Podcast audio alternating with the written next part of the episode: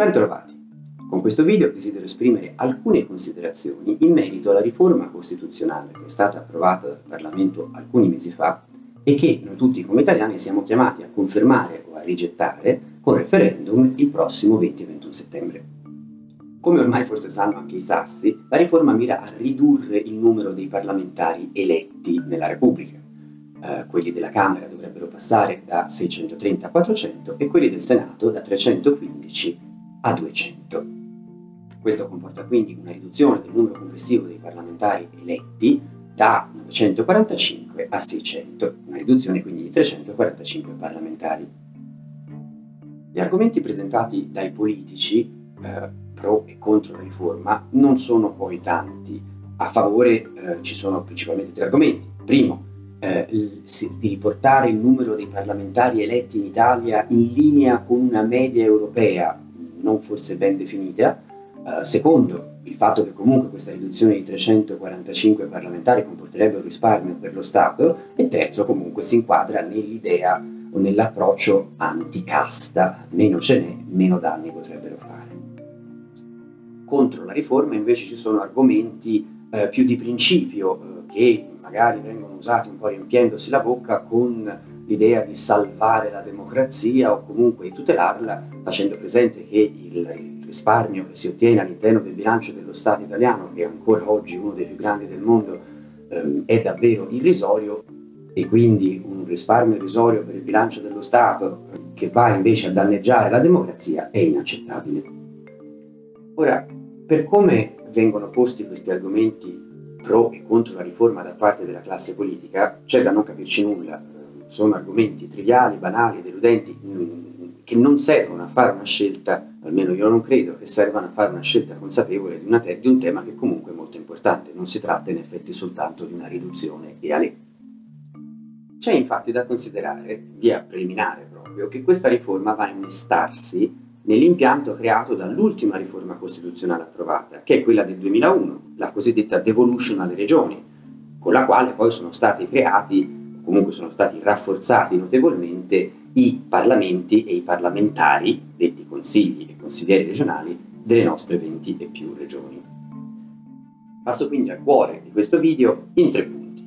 Col primo faccio una veloce carrellata degli argomenti appena richiamati, usati in questi giorni dai politici pro e contro la riforma, per verificarne il valore, la forza e la debolezza. Col secondo esprime invece quello che ritengo il principio fondamentale, che, che credo debba essere la guida per esprimere un voto a favore o contro che sia eh, il 20 e 21 settembre. Dopodiché presento anche, sempre in questo secondo punto, un'immagine che credo possa aiutare a comprendere il valore di questa riforma e fare anche un paragone con un altro paese europeo. E il terzo punto è la conclusione. Circa il primo argomento a favore, cioè quello di riportare i parlamentari italiani in una serita media europea, nel senso che i parlamentari italiani sono troppi, l'argomento è sbagliato per due volte. Uh, il primo è che i numeri che vengono dati proprio sono sbagliati, adesso qui ne appaiono alcuni che sono senz'altro un pochino più vicini alla realtà delle cose. E secondo, l'errore è il paragonare una Panda a una Jeep a una Ferrari. Non, è proprio errato. All'interno dell'Unione Europea ci sono tanti stati che hanno diversi sistemi di governo.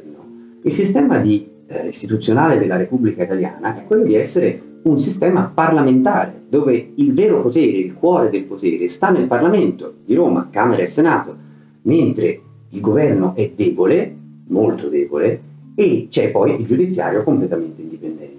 Questa è l'architettura che abbiamo dal 1948 è inutile ed è davvero poi alla fine sbagliato, non è una questione di essere professori, è proprio sbagliato, non è inutile paragonare le prestazioni di una Jeep con quelle di una Panda, è sbagliato paragonare il, il, il numero di parlamentari italiani con quelli francesi piuttosto che con quelli tedeschi. Um, paragoni meno sbagliati eh, sono quelli con l'Inghilterra e con la Spagna, ma anche qui bisogna procedere con molta cautela. Eh, e quindi l'idea che ci sia una media europea, poi cosa? Si va a prendere la Slovacchia, ma anche, voglio dire, ovviamente i paesi di riferimento per l'Italia sono solo alcuni, non è che si prendono eh, tutti e 27 o 28, nel caso che si vuole ancora considerare il Regno Unito. Quindi l'argomento della media è proprio sbagliato.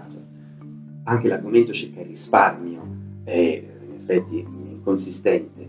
Eh, questo perché appunto l'insieme del bilancio dello Stato italiano, che è, ribadisco, uno dei più grandi del mondo, lo stipendio di 300 parlamentari, eh, piuttosto che la loro pensione, posto che la maturino, perché adesso per ricevere la pensione grosso modo nella maggior parte dei casi devono eh, sedere per 5 anni in Parlamento, non produce eh, risparmio significativo. Un'immagine utile qui credo sia quella di dire uno si compra una macchina, dopodiché non ci mette la benzina. L'Italia è una repubblica parlamentare, è perfettamente normale che i parlamentari siano tanti, come infatti capita negli altri regimi parlamentari che sono il Regno Unito e la Spagna.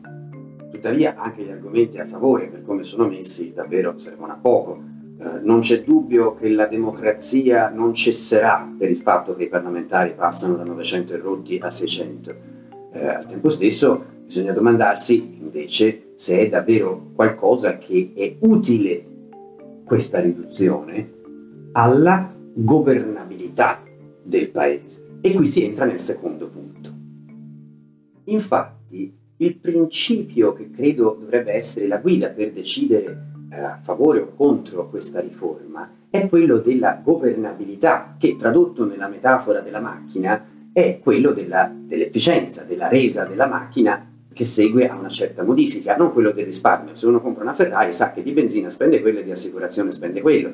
E allora ipotizziamo che, sempre proseguendo con l'idea, con l'immagine automobilistica, che la nostra Costituzione sia una Ferrari, come peraltro è stato riconosciuto per tante decadi con la nostra Costituzione che è stata presa a modello da tanti altri stati, nella prima parte soprattutto. E allora eh, la Ferrari è una bellissima macchina che può andare molto veloce, infatti l'Italia per tante decadi è andata molto bene. Dopodiché per tanti motivi le strade sono cambiate, si sono dissestate, piuttosto che adesso possiamo immaginare che siano strade di campagna, strade degli acciottolati o strade di montagna. Ora, mettere una Ferrari su una strada di montagna eh, non c'è dubbio che per quanto sia bella sarà poco utile. E allora con questa riforma è come se si dicesse, poiché la Ferrari su queste strade non va bene, ci mettiamo delle sospensioni un po' più alte e ci mettiamo dentro il motore di una Panda 4x4, perché così in salita ci va la Panda 4x4, notoria, ottima resa, sulle strade di montagna. Ora, se voi aveste la Ferrari, accettereste queste modifiche? O magari vi comprereste una Panda 4x4? E questa è secondo me un'immagine che rende l'impatto di questa riforma nel nostro sistema. Si cerca di alterare una Ferrari augurandosi che poi funzioni meglio sulle strade di montagna. E per quanto riguarda la terza parte di questo secondo punto, cioè il paragone con un altro Stato europeo, richiamo anzitutto il fatto che questa riforma va a innestarsi nella riforma del 2001, che ha creato questa repubblica ibrida, che non è uno Stato federale, e al tempo stesso si fatica ad inquadrare come Stato unitario un regime parlamentare perché le regioni hanno davvero tante competenze, forse troppe, tant'è vero che infatti gli scandali di corruzione, specie poi nella sanità, ma non solo, fioccano ogni poche settimane. Allora, qual è un altro Stato dove progressivamente a un Parlamento unitario piccolo e a un esecutivo debole fanno invece capo delle regioni con dei governi locali molto forti? È il Belgio. Il Belgio ha appena celebrato il secondo record nella sua storia, che si ripete a distanza di pochi anni l'uno dall'altro, di esistenza senza un governo. Il Belgio è lo Stato meno governabile d'Europa proprio per via della sua architettura costituzionale che si è andata creando negli ultimi decadi e che lo rende ad oggi uno Stato senza maggioranza e senza governo da due anni. E quindi, se a una riforma del 2001, contro la quale io ho già espresso più volte in ogni sede severe critiche, ma se già abbiamo questo impianto in cui il Parlamento centrale perde pezzi, nel senso perde poteri a, a favore delle regioni, ridurre oltretutto il numero dei parlamentari centrali senza invece andare a toccare i parlamenti regionali, mi pare che abbia un effetto chiaro e che non c'è dubbio possa piacere ad alcuni partiti, ma non credo che vada nell'interesse del Paese. Terzo e ultimo punto, quindi la conclusione nella quale esprimo come forse già intuibile dal resto del video, il mio dissenso e la mia contrarietà a questa riforma. È una riforma che va a peggiorare una situazione che già non è positiva e che cerca con una soluzione semplicistica di mettere una toppa su un sistema che è già stato danneggiato vent'anni fa. Non c'è dubbio che per come stanno le cose il sistema debba cambiare, ma fare qualcosa che lo renderà senz'altro peggiore non mi sembra saggio. E con questo chiudo il video. Se ci sono domande o commenti siete benvenuti a esprimerli eh, qui oppure attraverso il form che si trova sul sito notyourusualprof.eu. A presto e buone cose a tutti!